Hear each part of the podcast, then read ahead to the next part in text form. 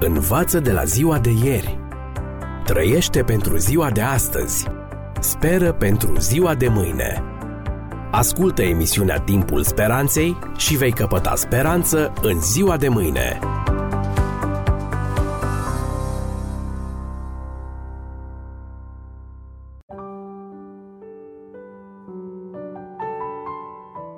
Stimați prieteni, bine v-am regăsit! Cu mulți ani în urmă, țarul Rusiei se plimba printr-un parc frumos de lângă palatul său. În timp ce se plimba, a dat de o santinelă, însă țarul nu a văzut nimic care ar fi necesitat paza santinelei. Ce păzești?" l-a întrebat țarul. Măria voastră, a răspuns santinela. Nu prea știu. Știu doar că mi se spune să vin în această parte a parcului în fiecare zi și să stau de gardă. Vrei să-mi spui, a răspuns țarul, că noi cheltuim banii statului pentru ca tu să păzești ceva, iar tu nici măcar nu știi ce anume păzești? Trebuie să cercetezi acest caz. Deci, iată că țarul s-a întors în palat și a cercetat arhivele. Curând a găsit răspunsul cel frământa. El era atât de curios încât a ridicat toate arhivele de stat pentru a găsi răspunsul. Și iată ce a descoperit – cu 100 de ani în urmă, Ecaterina cea Mare a primit la ziua ei de naștere o tufă de trandafir. Această tufă a fost plantată și a trimis un soldat care să stea de gardă lângă trandafir, ca nimeni să nu-i calce în picioare și astfel să nu piară.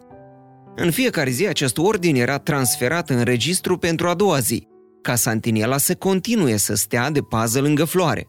Astfel, tradiția aceasta a fost perpetuată timp de 100 de ani. Însă, după scurgerea acestui secol, floarea nu mai exista.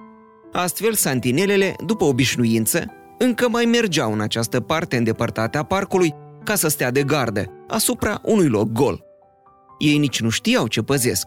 Făceau de gardă doar din cauza unei simple tradiții, doar pentru că așa era scris în registru de o mână de om. O santinelă din garda Imperiului Rus păzea o tufă de trandafir care nu exista, doar pentru că așa se făcea din tradiție, timp de un secol, și nimeni, până când însuși țarul a devenit curios, nu s-a deranjat să afle de ce se întâmplă acest lucru.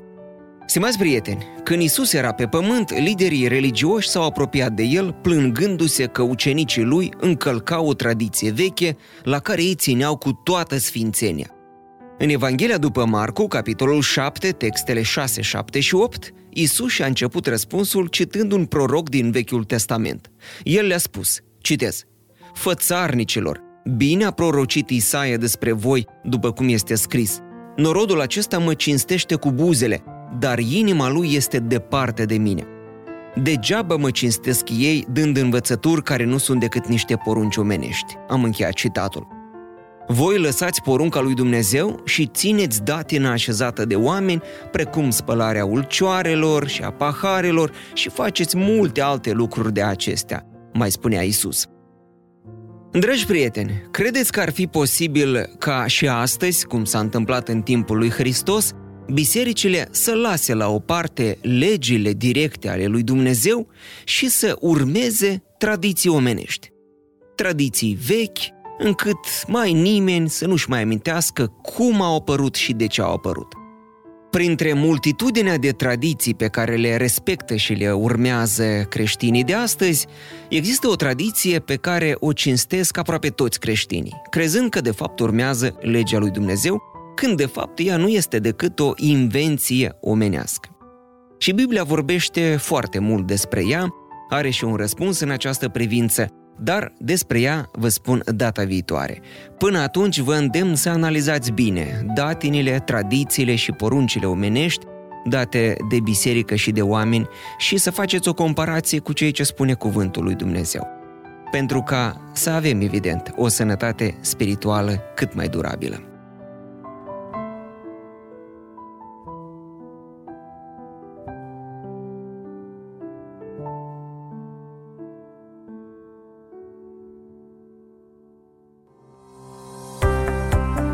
Învață de la ziua de ieri.